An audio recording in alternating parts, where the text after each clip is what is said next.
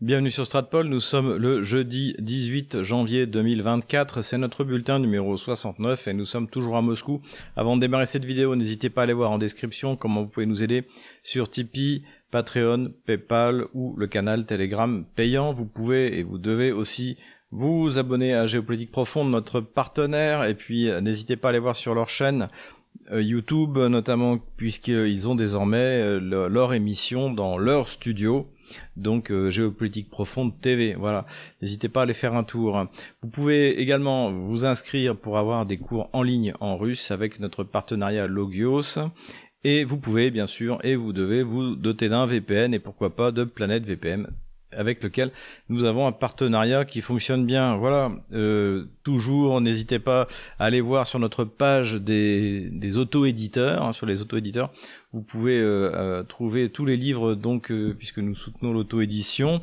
Et d'ailleurs, vous avez donc sur thebookedition.com le livre noir de la gauche française, bientôt la suite de Ukraine, pourquoi la France est trompée, Ukraine, pourquoi la Russie a gagné. On termine la relecture, mais je veux, je veux sortir un produit final euh, sans reproche. Donc euh, voilà, soyez un petit peu patient, mais normalement euh, pour janvier, pour janvier, ce sera bon. Découvrez aussi, si vous le voulez, la nouvelle chaîne YouTube de notre amie Caroline Galacteros, donc qui a démarré en fanfare, sa propre chaîne. Allez faire un tour. Il y a des choses très intéressantes à écouter, que d'ailleurs j'ai pu moi-même constater, puisque je rappelle que j'ai donné une conférence à Québec il y a il y a quelques semaines, voilà, avec Caroline Galacteros précisément. Vous êtes plusieurs à me demander des mises à jour sur la carte des opérations militaires euh, journalières, bah, précisément. Euh, alors ça, je ne le ferai pas. Bon, je pense que de toute manière, on n'est pas dans une guerre qui va suffisamment rapidement. C'était le cas au début, notamment dans la, lorsque les Russes ont pris euh, la ville de Kherson en neuf jours, hein, entre le le, 24 février et le 3 euh, mars 2022, mais après il n'y a plus de grandes percées comme ça, donc euh, ça, je vais pas faire un, rapport, je n'ai pas le temps de toute manière au jour le jour. S'il y en a que ça intéresse, donc euh, mètre carré par mètre carré, kilomètre par mètre carré, malheureusement je ne n'ai pas vu de de chaîne en français qui fasse ça. donc je peux vous recommander deux chaînes pour les anglophones. vous avez Military Summary euh, donc ça, euh, j'y vais de temps en temps. Et puis surtout, je suis moi, mais bon, c'est alors ça, c'est pour les russophones. Sanya Florida, Sanya en Floride, puisque c'est un russe donc euh, qui habite en Floride et qui fait pareil donc des, des, des analyses de la carte extrêmement précises. Je préfère, quant à moi, rester sur des mouvements plus larges donc on peut observer de semaine en semaine. Si évidemment tout d'un coup il y a une percée de, part ou d'autre, euh, dans ce cas ben, je ferai des émissions plus régulièrement, mais en attendant une fois par semaine ça suffit largement. Ça a progressé cette semaine, vous allez le voir, on va le voir en fin d'émission, mais il n'y a pas de quoi non plus en faire, euh, en faire une, une émission euh, par jour. Euh, je vais revenir rapidement sur l'attaque donc que j'ai subie euh, par TF1 LCI qui a publié un texte qui laisse entendre que j'étais parti en France pour éviter la mobilisation en Russie. Alors j'ai répondu à différents médias, notamment Russia Today en français, notamment mon ami Slobodan Despot qui a publié un, communiqué. Donc en fait à l'origine je croyais que c'était une c'était une blague euh, puisqu'en fait on m'avait accusé de ça c'était il y a un peu plus d'un an au moment du référendum dans le Donbass puisque pour la petite histoire, je venais d'arriver à Paris et à ce moment-là, la Douma m'a appelé pour que je me demandant de devenir observateur.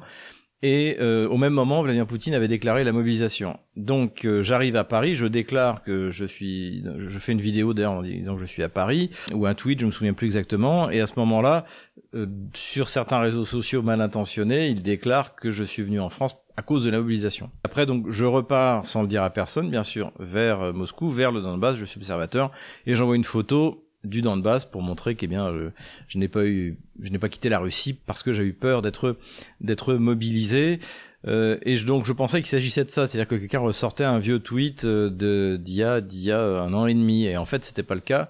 Donc visiblement c'était une attaque euh, en règle. Euh, bon, je, je, trouve ça tellement idiot. Cela dit, c'est plutôt positif puisque j'ai regardé la dernière attaque sur euh, France Info ou France Inter, je me souviens plus, euh, date du 18 décembre, donc trois semaines après une attaque sur TF1 LCI. Euh, c'est plutôt pas mal, je suis plutôt content, ça veut dire que je comme je l'ai dit d'ailleurs sur RT, j'appuie là où ça fait mal. Et croyez-moi, je vais continuer à bien appuyer là où ça vous fait bien mal. Et euh, donc évidemment que je ne, ne, ne fuis pas la, la mobilisation. Si jamais j'étais mobilisé, j'irais, je ferais mon devoir en, en, en bon immigré. Voilà, je, j'essaie d'être en Russie l'immigré que je voudrais que les, les immigrés en France soient. Cela dit, il y a quasiment aucune chance que je me fasse mobiliser. Pourquoi? Déjà parce que la mobilisation, bah, elle est terminée, ça fait plus d'un an. Ensuite, j'ai 52 ans. Ensuite, j'ai cinq enfants et je suis directeur d'une boîte d'informatique. Donc les informaticiens sont très préservés euh, en Russie par rapport à ça, même si personnellement je ne suis pas informaticien. Donc il y a plein de raisons qui font que je ne suis euh, pas mobilisable, d'autant plus que pour l'armée russe, je suis un redovoy, c'est-à-dire euh, en gros, d'après ce que j'ai compris, un soldat qui a même pas fait son service militaire. Donc ils me, ils me prennent pas comme capitaine parachutiste. Donc euh, il y a peu de chances que je sois mobilisé, mais encore une fois, si je suis, j'irai. Mais je pense que de toute manière, pour la Russie, je suis plus utile à faire ce que je fais, c'est-à-dire à dire la vérité et à dénoncer euh, les mensonges de la euh, propagande otano-kievienne, notamment, bien sûr, en langue francophone, sur ces chaînes précisément, LCI et BFM TV. Alors l'article est quand même d'une profonde malhonnêteté, puisque la plupart des gens, surtout sur Internet, se contentent de lire le titre euh, et puis euh, peut-être quelques lignes du début de l'article. Et en fait, c'est juste à la fin. Alors, je sais pas s'ils ils ont l'ont rajouté après ou en fait, ils ont que c'était faux. Alors, souvent, on appelle ça fake news. Alors, moi, je suis contre le terme fake news. C'est un mensonge. Hein. Euh, fake news, ça adoucit. En fait, non, c'est un mensonge. Un mensonge. Vous verrez d'ailleurs, je, dans mon dans mon futur ouvrage, j'ai un, une, une sous-partie, un sous-chapitre qui s'appelle l'empire du mensonge. Il faut vraiment, faut vraiment le, l'important pour nous, c'est de dire la vérité. C'est ça qu'il faut faire. Et, quand c'est un mensonge, faut le dire. quand c'est la vérité, faut le dire. Et, le, c'est ça qui les déstabilisera en fait, parce que eux mentent. Et comme dirait Solzhenitsyn, ils mentent. Ils savent qu'ils mentent et ils savent que nous savons qu'ils mentent. Donc voilà, pas de fake news, des mensonges. C'est ça qu'ils font. Et nous allons euh, nous opposer à ça, évidemment. Voilà, rassurez-vous, ça ne m'a pas déstabilisé pas l'ombre d'une seconde. Mais passons à l'économie et la bonne nouvelle technologique, eh bien, c'est que les Russes ont fait leurs premiers essais sur leur propre Starlink.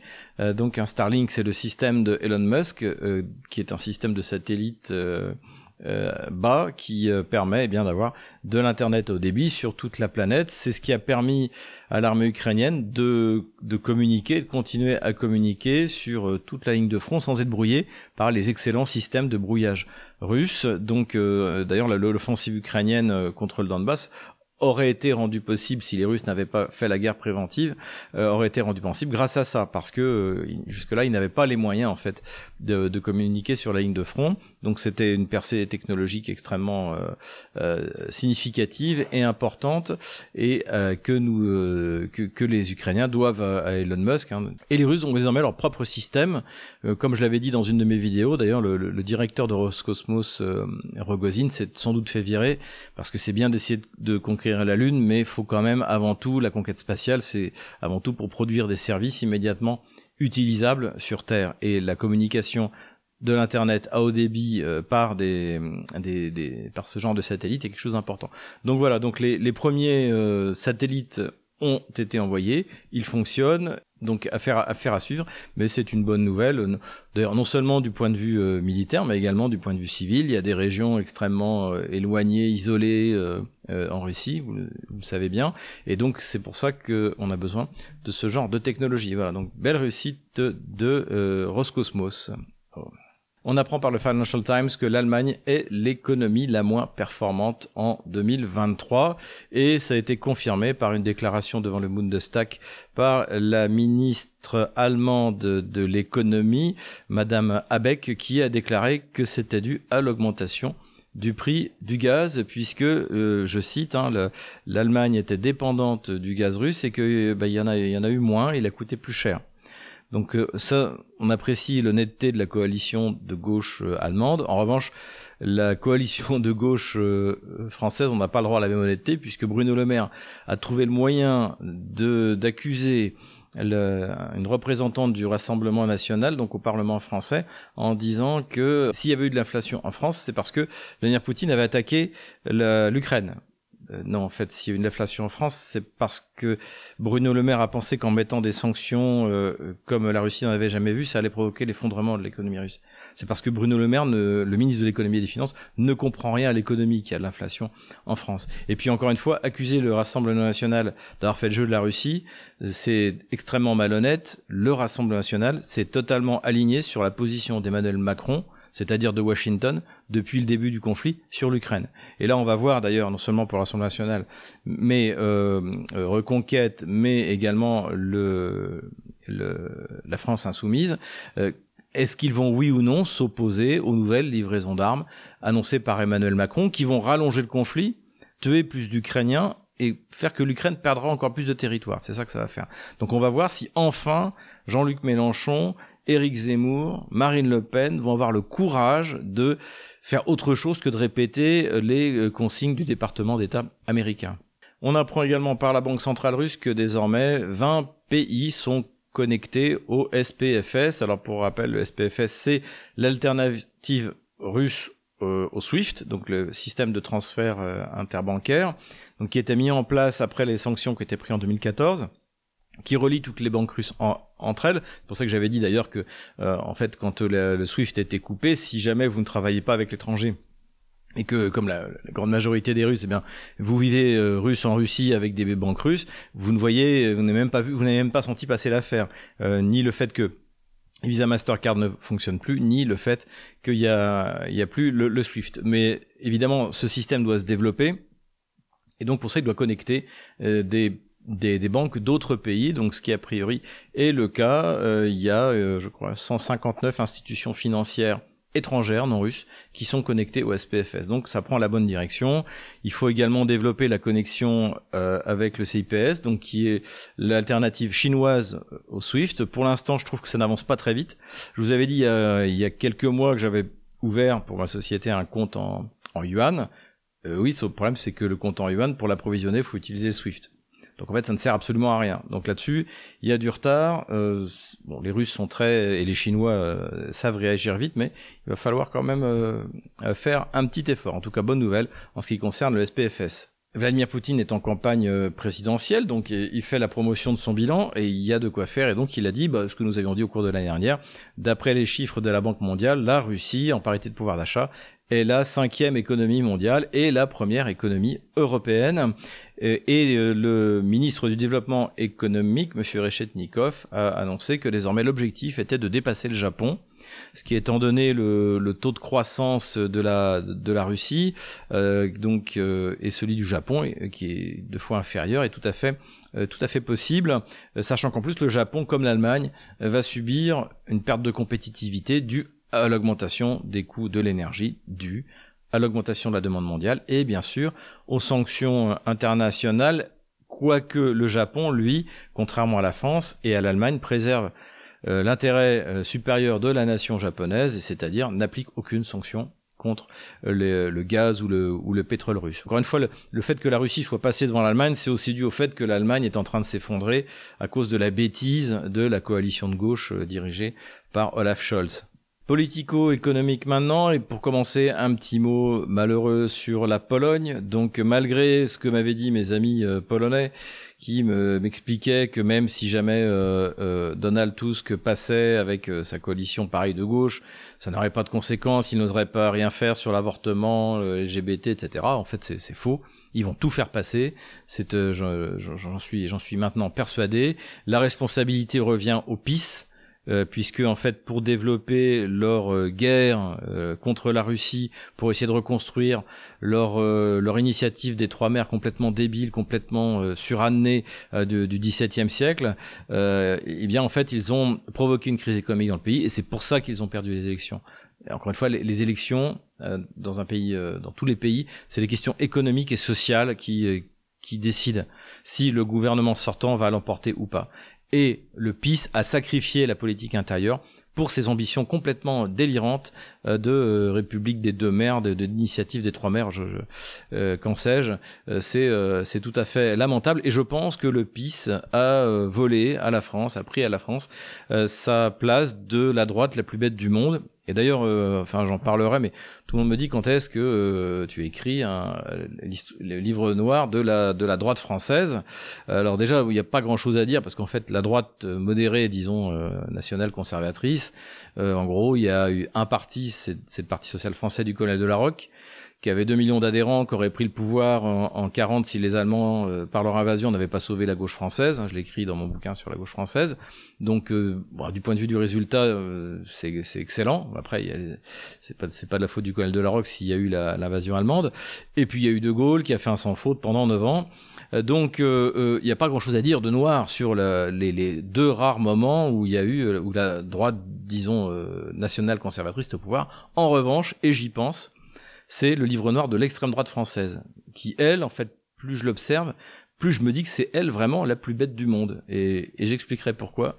Donc je n'exclus pas, je vais faire une petite pause après l'Ukraine, pourquoi la Russie a gagné, de faire le livre noir de l'extrême droite française. Restez connectés si vous ne voulez rien manquer. Revenons à l'international. Donc euh, Kiev est devenu un une destination touristique pour les puissances euh, européennes. Donc on a eu d'abord la visite du, euh, du Premier ministre Sunak, anglais, donc qui est venu en fait promettre bah, ce qui était déjà promis, c'est-à-dire 2,5 milliards d'aides c'était rien pour euh, l'Ukraine actuellement par rapport à ce dont elle a besoin. Et puis il y a un accord d'autodéfense, donc l'Angleterre va, va aider euh, l'Ukraine et l'Ukraine aidera l'Angleterre si jamais elle se fait attaquer, si jamais, je sais pas, les Français veulent reprendre les îles anglo-normandes. Qui sait? L'Ukraine sera aux côtés de l'Angleterre. voilà, une bonne nouvelle pour l'Angleterre. Encore plus grotesque, évidemment, c'est la visite de notre nouveau ministre des Affaires étrangères, séjourné, qui doit évidemment sa nomination à sa grande compétence en matière diplomatique, son expérience, ses diplômes. Euh, ça, tout le monde le sait, je ne vais pas revenir dessus, et qui a fait une visite euh, euh, remarquée où il a essayé de parler non pas ukrainien mais français. Il n'y a pas forcément tout le temps arrivé, mais on a compris d'après son message, c'est qu'il voulait pas abandonner l'Ukraine et ça, ça s'est concrétisé eh bien par les déclarations du ministre de la Défense Le Cornu, par les déclarations d'Emmanuel Macron. Emmanuel Macron a, dit pour la 150e euh, fois que euh, nous ne pouvions pas laisser gagner la Russie. Il y a des tas de choses qu'on qu'on voudrait pas effectivement, euh, mais bon après il y a ce qu'on veut, il y a ce qu'on peut. Et le pauvre Emmanuel Macron qui a continué l'œuvre de François Mitterrand, c'est-à-dire de ramener l'économie française à niveau du tiers monde, eh bien ne pourra pas faire grand chose pour aider le régime qui vient pour tenir bon.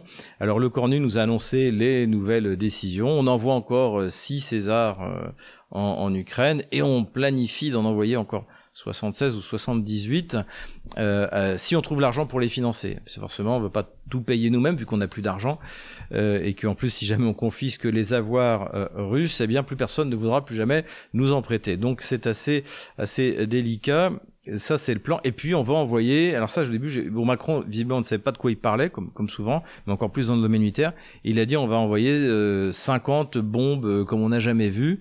Bon, en fait, c'est des bombes planantes, hein, des bombes dérivantes comme les, les Russes ont, sauf que on se demande comment les Ukrainiens vont réussir à les lancer, parce que pour l'instant, la seule chose que peut faire l'aviation ukrainienne, qu'on l'expliquait, c'est décoller d'une route ou d'une piste euh, euh, discrète en mauvais état, euh, décoller, tirer un missile Storm Shadow ou Scalp et atterrir en espérant ne pas avoir été repéré par les, radars russes.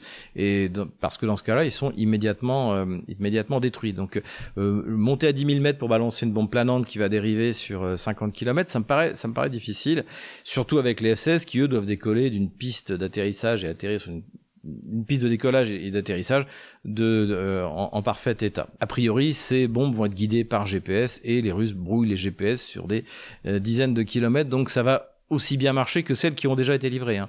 Il y en a déjà qui ont été livrées par les États-Unis notamment, euh, qui n'ont absolument servi à rien. En revanche, eux, les Russes, ils y vont. Bombes planantes de 250 kilos, 500 kilos, une tonne 5. Je pense qu'on va bientôt arriver les, les 3 tonnes.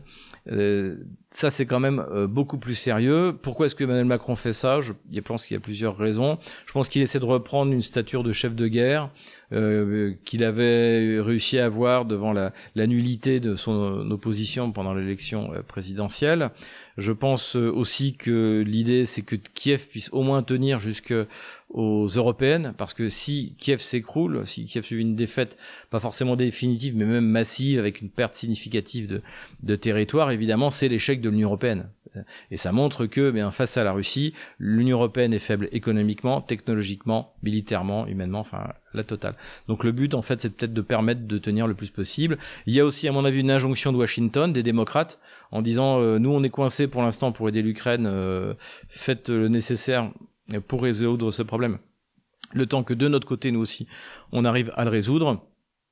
Et puis, également, encore une fois, le, le, Washington est en train de préparer l'après-défaite ukrainienne, et donc il faut créer le plus de, de rupture, de ériger un rideau de fer le plus large et le plus grand possible euh, pour éviter qu'immédiatement les pays se réconcilient. Donc pour ça, eh bien évidemment que jeter dans la face des Russes des livraisons d'armes de nouveau qui vont tuer des soldats russes et également d'ailleurs euh, qui vont prolonger le supplice de, de l'armée ukrainienne et de, et de l'Ukraine, eh bien ça va euh, les, les, la gauche française, la gauche bourgeoise française, dans la grande tradition de 1792 de déclaration de la guerre aux tyrans, de la colonisation, etc. La gauche française, au nom de ces valeurs qu'elle prétend universelles, essaie de nous créer un conflit avec la Russie qui doit être notre principal allié en Europe. Voilà comment j'analyse ces décisions euh, totalement stupides. Politique intérieure russe maintenant, Vladimir Poutine, dans le cadre toujours de la campagne présidentielle, s'est rendu à Khabarovsk, donc où il a une fois plus, il est une fois de plus revenu, et vous savez que c'est un thème qui nous est cher, euh, sur l'importance du développement de l'extrême-orient russe et de l'Arctique dans le développement de la Russie, puisque notamment il l'a dit d'ailleurs dans une interview, eh bien les, les, nouveaux marchés sont en Asie et que la Russie est aussi un pays euh, d'Asie. Hein, encore une fois, souvenez-vous, j'étais à Vladivostok. Euh, Vladivostok, c'est un, une ville d'Europe au bord de la mer du Japon. C'est assez assez exceptionnel. Il faut il faut il faut aller faire un tour. Euh, Khabarovsk aussi c'est important aussi parce que si vous vous souvenez en septembre 2020, euh, j'avais d'ailleurs fait une vidéo. Il y avait une grande manifestation parce que la, le, le, le gouvernement central russe avait décidé de se débarrasser de la mafia locale et notamment du, du gouverneur euh, local. Et il y avait eu euh, des manifestations qui avaient été une fois de plus euh, décrites dans les médias occidentaux comme un soulèvement contre Vladimir Poutine, pourquoi pas du séparatisme, etc. Et puis finalement l'affaire avait été comme d'habitude réglée en, en quelques semaines. Euh, donc euh, voilà. Et aujourd'hui, eh bien, euh, le gouverneur est du parti de parti nationaliste de, de le LDPR, et, et quoi qu'il arrive, eh bien évidemment cette région, je pense, va voter massivement pour Vladimir Poutine. On revient sur la diplomatie internationale et évidemment la réunion de Davos. Et celui qui en parle le mieux, c'est le Financial Times qui a déclaré que la seule chose de réussi à Davos, c'était la photo finale. Donc il y avait, je crois, 80 représentants de 80 pays euh, différents à peu près. Euh, la question, c'était la paix, euh, la paix en Ukraine. Donc bon, tout le monde a plus ou moins constaté que faire la paix en Ukraine sans, sans inclure la Russie, c'était impossible. Donc ça n'a servi à rien. Ça avait un côté vraiment fin de règne. vous verrez dans mon livre sur les sur les de la gauche française, je fais pas mal de parallèles en fait entre le Troisième Reich déclinant, euh, bah, encore une fois les croyances aux armes magiques, à la maladie euh, de, de, Roosevelt, que la mort de Roosevelt allait changer le cours de la guerre, la maladie de Churchill, etc. Euh, et là, là, on était un peu en ambiance bunker. Hein. C'est un peu la chute. Et finalement, euh, Davos n'a rien à proposer. Finalement, le grand reset, comme dit euh, Modeste Schwartz, que j'ai eu le plaisir de croiser à Moscou pas plus tard qu'aujourd'hui, eh bien, c'est ça va être de l'endocolonisation des des pays occidentaux européens par ceux qui les colonisent déjà, mais qui vont faire que accentuer leur pression, euh, notamment grâce à Thierry Breton, hein, bourgeois de gauche qui est incapable de produire des munitions, mais qui va vous mettre de la censure comme vous n'en avez jamais vu depuis la terreur en 1793. Vous avez vu notre vignette, merci encore à toi Étienne pour cette vignette que tu nous fais chaque semaine. Démonstration de faiblesse, qu'est-ce que j'ai voulu désigner euh, par là? Eh bien en fait c'est l'opération de, bombardement euh, anglo-américain sur le, le, Yémen, puisque les Houthis, en soutien aux Palestiniens, ont décidé de tirer sur tous les bateaux liés de près ou de loin à Israël, donc notamment des bateaux américains. Et donc euh, il y a eu une série de frappes américaines et anglaises sur le, pays, euh, le, pays yéménite, qui n'a absolument servi à rien, puisque dès le lendemain, les outils ont repris leur, euh, leur activité de, d'attaques sur les bateaux, se sont, se sont même pris aux bateaux euh, militaires euh, euh, américains. Donc, donc ça, ça n'a servi absolument à rien. Et ce qui est surtout incroyable, c'est que le lendemain, après avoir fait les premiers bombardements sur le Yémen, le porte-parole du Pentagone, l'amiral John Kirby, que nous avons souvent cité, a dit qu'il ne voulait pas la guerre avec les Houthis. Donc en fait, il vous bombarde et le lendemain, mais, mais on veut pas faire la guerre.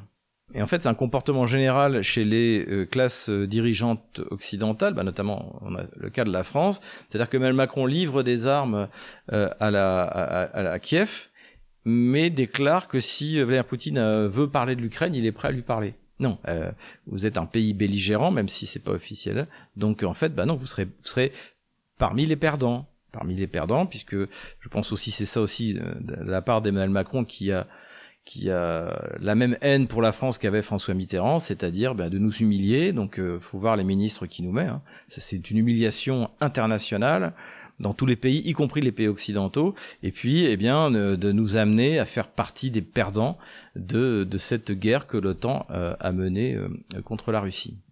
Quelques mots sur les élections à Taïwan. Alors je remercie euh, Laurent, de mes amis qui euh, euh, habitent à Taïwan, qui connaît la situation. Donc on, on, a entendu que c'est une victoire américaine puisque c'est le candidat séparatiste. Bon, d'après ce qui m'a été expliqué, parce que je suis pas un spécialiste de, de la région, il y a quand même pas trop de quoi s'en faire pour la Chine, puisque évidemment nous soutenons sur Stratpod l'intégralité de, de la souveraineté chinoise sur, sur Taïwan.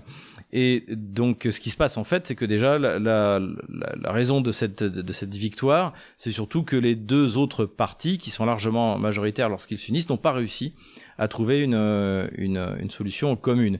Et à côté de ça, finalement, le parti entre guillemets séparatiste, euh, eh bien, n'a pas n'a pas fait le, résultat euh, non, plus non plus attendu, et qu'au niveau local, euh, ça peut même être considéré comme une défaite. Alors, pour l'instant, j'en sais pas pas beaucoup plus. Euh, de toute manière, encore une fois, il faut replacer ça dans la vision chinoise de l'histoire. La Chine est une est la plus vieille nation, 3000 ans d'histoire. Euh, selon Deng Xiaoping, la euh, réintégration de Taïwan, c'est 2049. Donc euh, il y a le temps. La, la Chine n'est pas pressée, ça va pas, il y aura pas la guerre. Euh, la Chine finira par réintégrer Taïwan comme elle a réintégré Hong Kong et euh, l'Occident euh, dégénéré, qui d'ailleurs, euh, d'ici 2049, on se demande ce qu'il va devenir, ne pourra absolument rien y faire. Dernière nouvelle politico-diplomatique, c'est la visite du ministre des Affaires étrangères nord-coréen à Moscou, donc qui est une femme donc, qui a été reçue par un, à la Russe par un, par un bouquet de fleurs par Sergei Lavrov. quelques mots sur la Corée. Pour l'instant, en fait, on n'a pas vu arriver d'armes coréennes peut-être des obus parce que ça c'est difficile à difficile à, savoir. Il y a eu quelques quelques photos, quelques vidéos, mais c'est pas c'est pas suffisamment critique. En tout cas, euh, les lance-roquettes euh, multiples dont on, dont on avait parlé, y compris du côté russe, hein, nous nous-mêmes on en avait parlé. Pour l'instant, on voit rien. On va voir de quoi euh, de quoi il, s'agira. Peut-être aussi de la main d'œuvre. Encore une fois, la, Corée du Nord a déjà euh, fourni à une époque des, une main d'œuvre extrêmement importante pour des tâches extrêmement précises et tout ça est organisé entre l'État entre l'État russe ou soviétique et la Corée du Nord. En tout cas, les relations sont bonnes entre les deux pays. Terrorisme maintenant, Gonzalo Lira journaliste américain qui était en Ukraine au moment même de l'opération spéciale et qui était un journaliste, on va dire, dissident par rapport au, régime de Kiev et qui avait été euh, emprisonné pour son activité de journalisme. il y a quelques mois, est mort en prison dans l'indifférence la plus totale des médias occidentaux. Hein. En avez-vous entendu parler sur LCI Bah non, il s'était trop occupé à aller euh, expliquer que j'avais déserté l'armée russe. En avez-vous entendu parler sur BFM TV, sur aucun média Personne, aucun des grands médias ne va en parler. C'est ça qui est terrible, d'ailleurs c'est ce que j'avais dit dans, dans l'interview que j'avais donnée sur RT en français à ce sujet-là, c'est qu'en fait, si c'est pas sur BFM, sur LCI, euh, sur, euh, sur CNews, ça n'existe pas. Et donc la mort de Gonzalo Lira n'existe pas, parce qu'elle n'est pas présent dans les médias occidentaux, alors que c'était un citoyen américain. Qu'un seul coup de fil du département d'État américain aurait permis évidemment euh, sa libération, son expulsion, pourquoi pas. Mais non, là il a été arrêté, peut-être torturé, et en tout cas ils l'ont tué. Voilà. C'est ce qui, c'est ce qui s'est, euh, c'est ce qui s'est passé. Terrorisme toujours, la Russie a annoncé avoir tué euh, une soixantaine, donc 60-62 mercenaires à Kharkov et euh, donc, euh, donc avec une majorité de Français. Alors l'annonce, bon, c'est bah, le ministère de la Défense russe, donc vous en faites ce que vous voulez. Ce qui est clair, que c'est pas original. Les, les Russes régulièrement tirent dès qu'ils détectent un rassemblement de troupes, un rassemblement d'un état-major de conseillers de l'OTAN, de mercenaires, ils tirent dedans. Ça fait, ça fait bientôt deux ans que ça dure, donc il y a absolument rien de nouveau. Euh, ce qu'on peut faire comme commentaire, c'est que d'après ce que j'ai vu, en fait, s'ils disent que c'est des Français, c'est parce qu'ils ont, ce sont leurs écoutes euh, par rapport aux hôpitaux. Euh, pour les Russes, pour qu'ils, ce que font, je pense aussi les Ukrainiens, pour savoir quelles sont les les pertes occasionnées lorsqu'ils font des tirs, en fait, ils écoutent pas le, ils écoutent pas parce que c'est brouillé, c'est impossible les communications à l'intérieur des de, de l'armée ukrainienne. Mais en fait, ils analysent les communications entre les ambulances, les hôpitaux, combien de lits et puis là, effectivement, on a découvert que une bonne partie euh, des, euh, des, blessés étaient français. Alors euh, effectivement, comme je l'ai dit sur un temps français, ça, ça peut être soit des mercenaires de la Légion internationale, ça c'est possible euh, et ça peut être aussi euh, ben, des, des mercenaires qui sont en fait des militaires français euh, qui sont en congé sans solde et envoyés pour former, pour aider pour des matériels très compliqués. Hein, pour je pense que pour former un, un équipage de, pour utiliser des missiles antiaériens haut de gamme, on va dire, euh, c'est comme en Russie, c'est un an de formation. Hein. Les Patriotes, à mon avis, c'est un an, un an et demi de formation. D'ailleurs, à mon avis, c'est toujours des équipages américains qui les maintiennent. Bon, de toute manière, fournir une analyse sur ce genre d'événement, c'est pas la peine d'y passer non plus des jours. 60 euh, morts sur euh, les, centaines de milliers de morts ukrainiens ou de blessés graves, ça n'a aucune influence sur le, le déroulement euh, des opérations. Voilà, à noter tout de même. Armement maintenant, le Parlement allemand a rejeté la livraison des missiles de croisière Taurus à l'Ukraine. Donc c'était une demande euh, depuis longtemps de Zelensky, de, du ministère de la Défense, du ministère des Affaires étrangères ukrainien, une grosse pression des bellicistes allemands. Et donc finalement, euh, Scholz, qui visiblement n'avait pas trop envie d'envoyer ces missiles, a fait passer ça devant le Parlement. Et comme, contrairement à la France, encore une fois, il y a un, une, il y a des partis anti-guerre, il y a un mouvement d'opinion anti-guerre au sein des élus allemands, eh bien, ça n'est pas passé. Et ça n'est largement pas passé. Je crois que deux tiers des élus allemands ont voté contre. Euh, ce qui fait que les Taurus ne sont pas livrés, et donc on est les seuls à livrer, encore une fois, donc des bombes planantes, je crois une quarantaine de, de scalps qui ne vont servir absolument à rien. Euh, et, et, ce qui met finalement l'Allemagne en meilleure position que nous, malgré, euh, malgré leur coalition diabolique écolo, libéraux, euh, socialo-démocrato-gauchistes euh, euh, allemands. Je ne sais pas si vous vous souvenez, mais on avait dit, euh, bah, c'était en 2022, que finalement, pourquoi est-ce que le, le, Kiev demandait des F-16 Les F-16 ne changeront rien parce que euh, ils peuvent pas euh, monter très haut sans se faire détruire. La suprématie russe aérienne est totale. pourquoi plutôt ne pas demander des A-10 qui sont des avions d'attaque au sol et qui correspondent au Sukhoi 25 dont les Ukrainiens, après les pertes importantes qu'ils ont eues, vont, vont finir par manquer, voire manque déjà, puisque d'après ce que je suis sur ligne de front, on n'a pas vu de Sukhoi 25 ukrainien depuis longtemps. Euh, et ça, c'est effectivement ce qu'a demandé le général Sirski, donc le général, des généraux euh, euh, qui commande l'armée de terre ukrainienne. Il a demandé des Fairchild A10, l'excellent Fairchild A10. Et le problème, évidemment, c'est que tout ça doit être remplacé par le F-35 magique, F-35 magique, donc qui va faire aussi de l'attaque au sol, hein, comme le Fairchild avec, ses, avec son, son canon, son, sa capacité d'emport d'armement anti-char. Donc évidemment que c'est une, une, véritable catastrophe de remplacer le, le Fairchild par, euh, par ce truc, euh, ce cercueil volant qui est le F-35.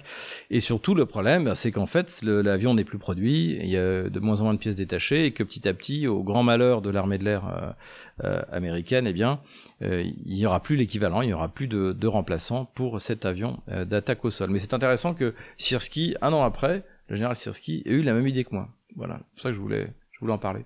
Le général Ignat, donc porte-parole de l'armée de l'air ukrainienne, que nous citons maintenant quasiment chaque semaine, euh, donc euh, vient d'expliquer que la maintenance des F-16 serait extrêmement difficile. Donc ça aussi on le dit depuis le début. On se demande encore une fois toujours d'où vont décoller les F-16, comment vont-ils être maintenus et qui va les piloter. pilote expérimenté, hein, pas quelqu'un, un pauvre pilote ukrainien qui aura fait six mois de formation pour aller directement se faire détruire par les, la DCA ou par les chasseurs russes. Donc visiblement, l'Ukraine commence à se poser les mêmes questions et se rend compte qu'évidemment, le F-16 ne sera pas une arme magique. Danilov, le secrétaire général du euh, Conseil de sécurité nationale ukrainien, a déploré euh, la faiblesse des approvisionnements en munitions de la part de l'Union européenne, qu'on avait produit un million et qui n'en a euh, fourni que que 300 000. Hein. Mais le problème, c'est que la mission, encore une fois, avait été donnée à Thierry Breton et c'est de l'industrie. Thierry Breton, c'est la censure. L'industrie, euh, partout où il est passé, ça a été une véritable catastrophe. Donc, ce qui est évident, c'est qu'il n'y en aura pas un million. On verra combien il y en aura au mois de mars, hein, puisque l'échéance c'est le mois de mars. Alors, évidemment, comme je l'ai dit, la, France euh, dit qu'elle a désormais en livré 3000 par mois. 3000 par mois, ben c'est 3000, c'est ce que les Russes tirent au petit déjeuner par jour. Et ce que les Ukrainiens utilisent en une demi-journée, euh, quelquefois un peu plus, euh, en, règle générale. Donc évidemment, c'est pas les Français qui vont permettre à Thierry Breton de tenir sa parole. Passons maintenant aux considérations militaires générales.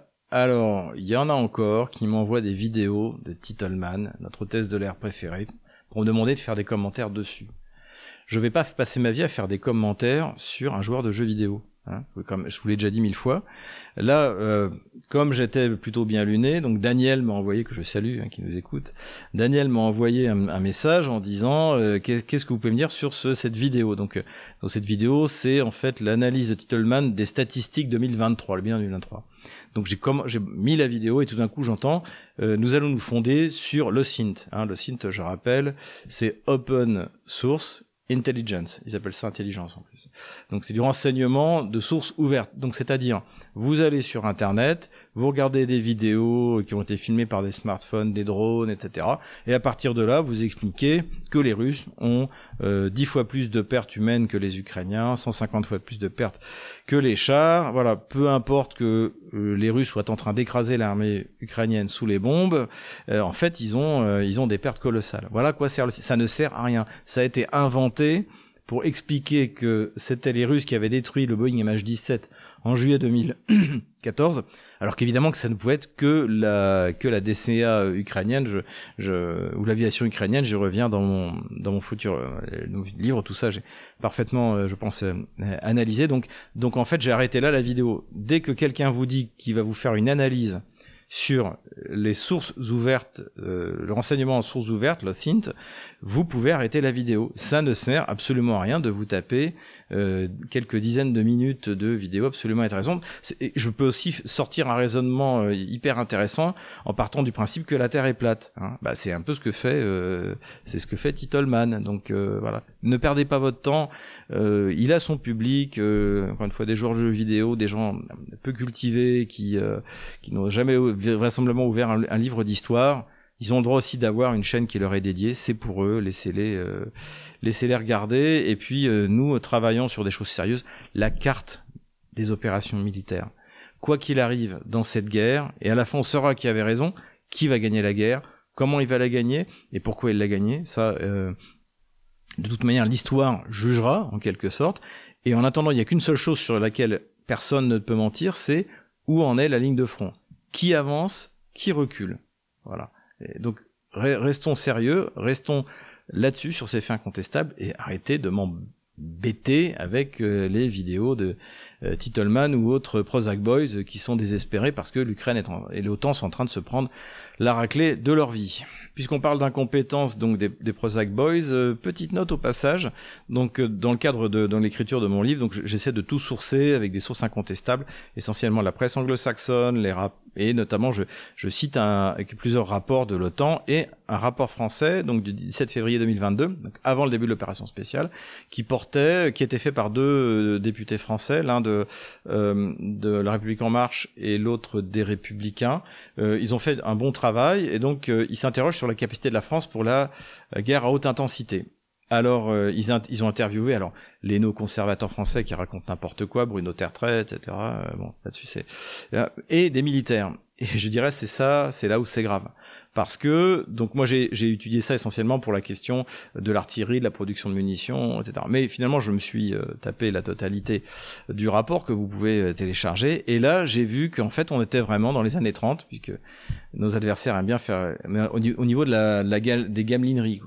Et notamment, le, donc les, les, ceux qui ont écrit ce rapport expliquent qu'ils ont interviewé des militaires euh, et ils ont une notion de la guerre aérienne en disant et en faisant référence euh, au Kosovo, en disant les 78 jours de bombardement du Kosovo nous ont permis euh, de, de gagner la guerre contre la Serbie sans mettre un soldat au sol. C'est totalement faux. En fait, euh, Milosevic a obtenu après 78 jours de bombardement ce qu'il avait exigé avant les 170 jours de bombardement. Et en fait, au contraire, ce qu'a montré les, les 70 jours de bombardement, c'était que l'OTAN, un, était euh, incapable de gagner une guerre uniquement par des avions, deux, avait peur d'aller affronter les guerriers serbes sur leur sol. De la même manière que l'OTAN, tous ces pays qui livrent des armes ont peur, sont tremble de terreur à l'idée d'aller affronter les Russes sur leur terre, parce que l'Ukraine aussi c'est de la terre russe, donc les Russes sont chez eux. Donc évidemment ils n'enverront personne, pas plus. Si jamais ils n'envoyaient personne contre la, petite mais courageuse Serbie, imaginez qu'ils décident d'envoyer quelqu'un en Russie, c'est complètement inimaginable. Et c'est pour ça, notamment une des raisons que j'explique, que la Russie a gagné la guerre le 24 février 2022. Et donc on, est, on entend ces absurdités, et en plus le hasard a voulu que les grands esprits se rencontrent, n'est-ce pas? Euh, Que je donc je je suis le général généralement euh, le colonel McGregor, l'ancien conseiller de Trump au ministère de la Défense, et lui aussi, euh, dans un autre cadre, parlait de ça, parlait du fait que la, la, la victoire euh, entre guillemets américaine n'est pas due à 78 jours de bombardement, mais parce que en fait, euh, la Russie était ruinée et que Yeltsin a envoyé Tchernomyrdin, son ministre des Affaires étrangères, négocier avec avec Milosevic en lui disant de toute manière on peut pas vous aider, vous allez vous faire. il paraît qu'il a renversé le cendrier qui était sur la table en disant si jamais vous vous ne négociez pas, vous allez euh, vous allez être rasé et exterminé. C'est ce que c'est ce qu'on raconte. Et donc c'est ça qui a permis. Euh, c'est une solution diplomatique et négociée euh, parce que 78 jours de bombardement où tout était bombardé, objectifs civils, un peu comme à Gaza en fait, sans aucune aucune distinction. Eh bien, c'est a abouti. c'est comme ça que ça aboutit en fait. Donc c'est d'ailleurs je pense que l'opération la, la, donc du Kosovo est la première défaite militaire militaire, mais pas politique, la première défaite militaire de l'OTAN, euh, qui n'est rien en comparaison de celles qui sont en train de, de se prendre sur le, territoire de l'Ukraine. Considération militaire et presse américaine toujours. Article intéressant dans le New York Times euh, qui décrit l'armée euh, ukrainienne telle qu'elle est, c'est-à-dire bah, une baisse de niveau euh, très significative, notamment par le recrutement, puisque on recrute n'importe qui, notamment des alcooliques, c'est ce que décrit d'ailleurs le, New York Times, et aussi euh, un, point intéressant qui j'ai noté du point de vue militaire, où les militaires ukrainiens expliquent que l'utilisation des, des, euh, des, bombes à sous-munitions, hein, donc qui sont en principe notamment interdits en, en Europe, mais que les Américains ont livré parce qu'ils n'avaient plus que ça si on en croit Joe Biden euh, aux Ukrainiens euh, l'année dernière, eh bien ces bombes euh, à sous-munitions ne fonctionnent plus vraiment puisque les Russes attaquent par petites unités. Donc très très et, c'est ce qu'on on, va voir ça sur la ligne de front. Hein, c'est que ce qui ce qui marque aujourd'hui dans l'armée russe, c'est sa mobilité, c'est sa capacité que dès que sur un endroit de la ligne de front ça commence à, à percer, tout de suite on s'engouffre. Et si jamais les Ukrainiens envoient des renforts, on est capable de se retirer un peu, de bombarder et on attaque ailleurs. Donc euh, et, c'est ça. Et en fait, c'est ça qui m'a frappé, c'est qu'en fait la, la Russie, tant au niveau stratégique, euh, tant au niveau tactique, euh, est en train d'atteindre un niveau d'excellence assez impressionnant. On, ça rappelle beaucoup l'armée soviétique à partir de 1943, en, en beaucoup plus petit évidemment.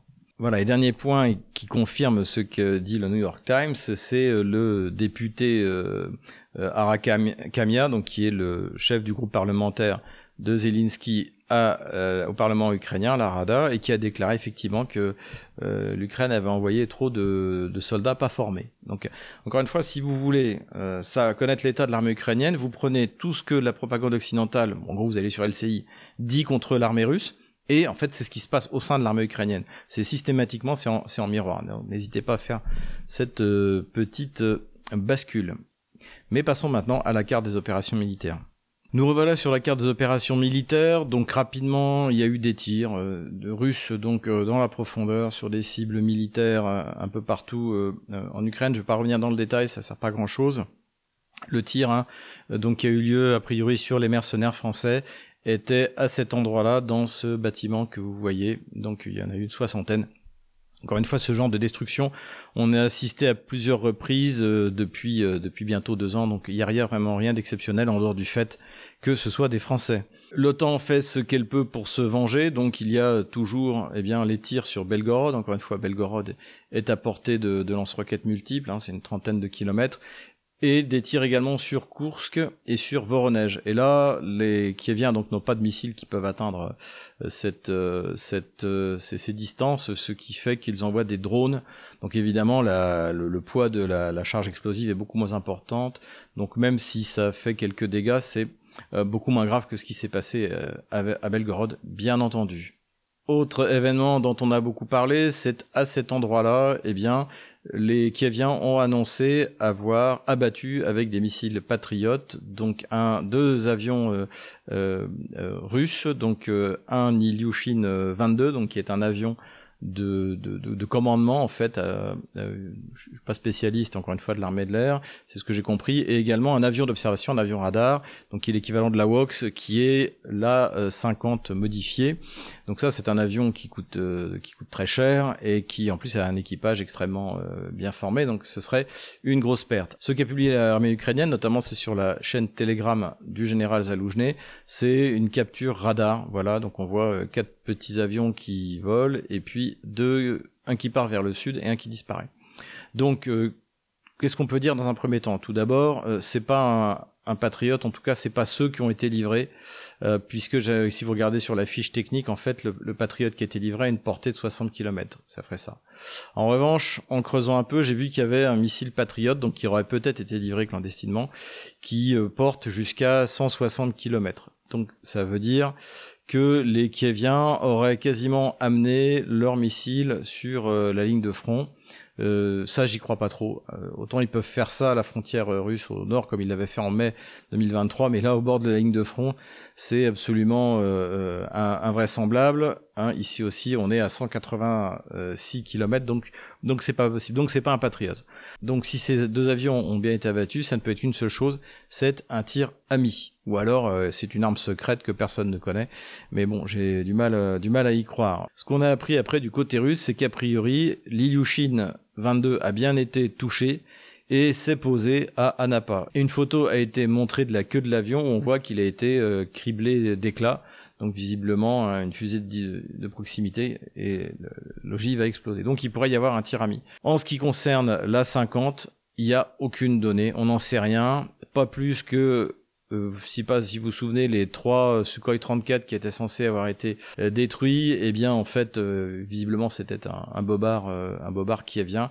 Il y a eu absolument aucune preuve et on nous avait expliqué que puisque c'était comme ça désormais, les Russes ne pourraient plus envoyer de bombes euh, planantes, eh bien en fait si, ils en ont envoyé une bombe de 1500 kilos, euh, d'ailleurs qui a été filmée, dont le résultat a été filmé par un, par un soldat euh, de l'OTAN, donc qui a transformé la zone de Krinky en une espèce de, de paysage lunaire. Voilà, donc je dis pas que le A50 n'a pas été détruit, je dis que on n'en sait absolument rien que les Russes ne le diront pas si c'est vrai et les Ukrainiens ne peuvent pas prouver. ce qui est clair en tout cas, c'est que les Kieviens n'en ont pas profité pour euh, envoyer une salve de missiles Scalp, euh, euh, Storm Shadow ou autres sur Simferopol, sur le, pont de Crimée, etc.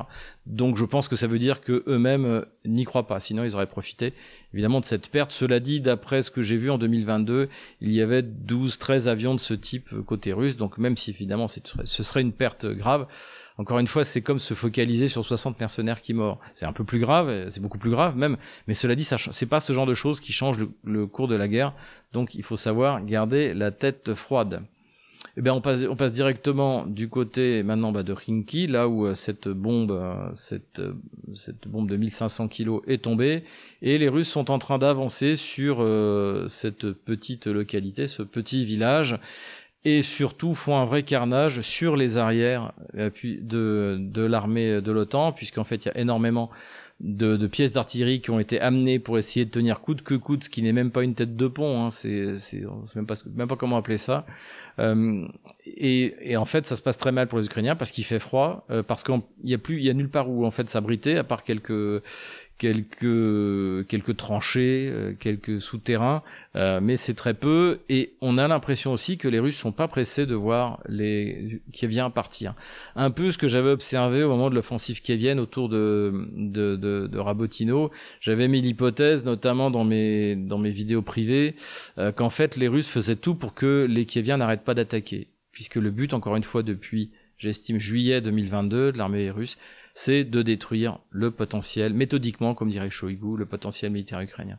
Donc en fait, pour les Russes, ça va très bien que Kiev s'entête dans cette mission suicide qui n'a comme seul intérêt que d'être euh, euh, une opération de communication. Ça lui coûte très cher en vie humaine, il y a des soldats qui ne veulent plus y aller, c'est quasiment officiel maintenant, c'est compris dans la presse anglo-saxonne, et puis ça coûte cher en matériel puisque tous les, toutes les pièces d'artillerie qui sont déployées ici sont détruites une par une, par dizaines, par euh, les Lancet, par la contre-batterie russe. Voilà. Ici, le front, donc, hein, la mission pour les Russes, c'est de reconquérir les, maigres gains de l'offensive ukrainienne autour de Rabotino. Euh, pour l'instant, là, là, ces derniers jours, ça s'est complètement calmé. Et je pense que là aussi, encore une fois, on est dans la tactique russe, la stratégie russe, qui consiste à essayer là où ça perce. Dès que ça perce, on fonce là où il y a moyen de percer. Donc il y a quelques efforts qui sont faits à cet endroit-là, mais c'est pas à mon avis très important. Euh, Novo-Mikhailovka, donc euh, là on le voit pas, les, comme j'ai la dernière fois, les Russes se sont retirés au sud et ont commencé à transformer Novo-Mikhailovka en Marinka, c'est-à-dire euh, à, tout écraser sous, sous les bombes. Et en revanche, ils avancent au sud et au nord pour essayer d'encercler euh, la, localité. Et déjà, euh, sous leur canon, ils ont Konstantinovka. Ça, ça a été montré. Ce qui fait que la ligne d'approvisionnement vers Ougledar est désormais sous euh, le feu, je dirais pas encore sous contrôle opératif, mais sous le feu de l'artillerie russe euh, de manière assez euh, assez ouverte. Donc ça c'est plutôt pas mal. Les Russes continuent à avancer du côté du village de Georgovka, donc lentement mais sûrement, et les, les, les, commentateurs sont assez confiants sur la capacité de la Russie à avancer relativement encore rapidement dans cette direction. Sur Avdeyevka, c'est trois, quatre derniers jours, eh bien, les, Russes ont recommencé des offensifs localisés, mais pour l'instant, c'est pas suffisamment significatif pour que je bouge la ligne de front. Pareil sur euh, le front de Bakhmut Artyomovsk, donc les Russes continuent à mettre la pression autour de Kleshevka euh, en, s'emparant, en avançant sur les hauteurs pour forcer euh, les troupes ukrainiennes soit à se rendre, soit à fuir, soit à se faire euh, écraser. Voilà. Légère progression du côté du village d'Ivanovskoye ici. Pas d'avance significative, ça veut pas dire que les combats ne font pas rage, mais encore une fois, dès que ça bloque, les Russes euh, reculent, bombardent, et attendent que ce soit nettoyé pour prendre d'assaut les positions. Là où ça a bougé en revanche, c'est dans la direction Soledar-Seversk. Euh, on en avait parlé, les Russes continuent à avancer en s'emparant des hauteurs, ici c'est des hauteurs, ici c'est des hauteurs, et ça a forcé l'OTAN à évacuer le village de Vesselé ici. Euh, donc euh, désormais, ça a modifié la ligne de front, et normalement les Russes vont continuer leur progression, encore une fois sur les hauteurs, à la fois pour ben, forcer à la retraite cette localité-là, et puis avancer sur Seversk, hein, qui est dans une cuvette. On le voit, les cours d'eau qui passent au niveau de, au niveau de la localité. La pression continue sur Sporno, même si Sporno n'est toujours pas tombé. Progression sur les hauteurs à cet endroit-là également. Et là, au moment où je tournais cette vidéo, les Russes ont annoncé qu'ils progressaient sur Belogorovka. Donc euh, visiblement, là les Russes ont vu que c'est à cet endroit-là qu'il y a plus de moyens d'avancer. Et donc privilégient euh, cette euh, cette zone opérative à, à cet endroit-là. Et évidemment, le but, encore une fois, c'est de rendre folles les réserves ukrainiennes qui passent tantôt de de Rabotino, ensuite reviennent à Marinka, ensuite à Ogledar ensuite euh, autour d'Artemios Bakhmut, et puis finalement on les envoie là, donc évidemment tout ça est repéré par les systèmes d'observation russes, et, ça leur permet d'user l'armée euh, otano-kievienne encore plus rapidement. Donc euh, à suivre encore une fois ce qui se passe autour de Seversk. Les Russes continuent à se rapprocher de la rivière Jerebets hein, dans la direction de Krasny Liman, c'est ça l'enjeu, mais j'ai rien vu de significatif, donc je ne bouge pas la ligne de front. Ici aussi, les Russes ont recommencé l'assaut sur Sinkovka après avoir y être entré, y être tiré, avoir bombardé massivement. On va suivre ici aussi, ça commence à bouger, mais rien de significatif non plus. Voilà, j'enlève la ligne de front de la semaine dernière. Voilà où nous en sommes le jeudi 18 janvier 2024. Voilà, j'espère que cette vidéo vous a plu. N'hésitez pas encore une fois à vous inscrire sur tous nos réseaux sociaux, donc euh, Telegram, surtout Telegram, un Twitter aussi pour l'instant, Elon Musk tient encore bon, et puis Odyssey, Rumble pour ne rien manquer. Inscrivez-vous également sur la chaîne de l'échiquier mondial, donc là vous pouvez retrouver toutes nos émissions sur l'échiquier mondial. Il y en a eu des, très bonnes ces derniers temps, notamment je vous recommande celle dont je suis assez fier, c'est le, c'est celle sur les États-Unis, l'allié fatal, hein, d'après la, citation de, de Feu Kissinger, qui, qui disait c'est dangereux d'être l'ennemi des États-Unis, c'est fatal d'être son ami. Donc à partir de là, on a déroulé une partie de la liste de tous ses alliés que Washington euh, a trahi et dont le prochain vraisemblablement sera Zelensky ou les Kurdes. Hein. On, va voir entre les deux, hein, puisque les Kurdes sont en train de se faire bombarder par les Iraniens euh, et par les Turcs en même temps. Mais on va voir le premier des, deux, Zelensky ou les Kurdes, qui sera trahi le premier par Washington. Euh, voilà, je vous laisse juge. En tout cas, les nouvelles du front sont bonnes, les nouvelles économiques sont excellentes. Donc, on a toutes les raisons d'être raisonnablement optimiste. Donc, courage, on va les avoir.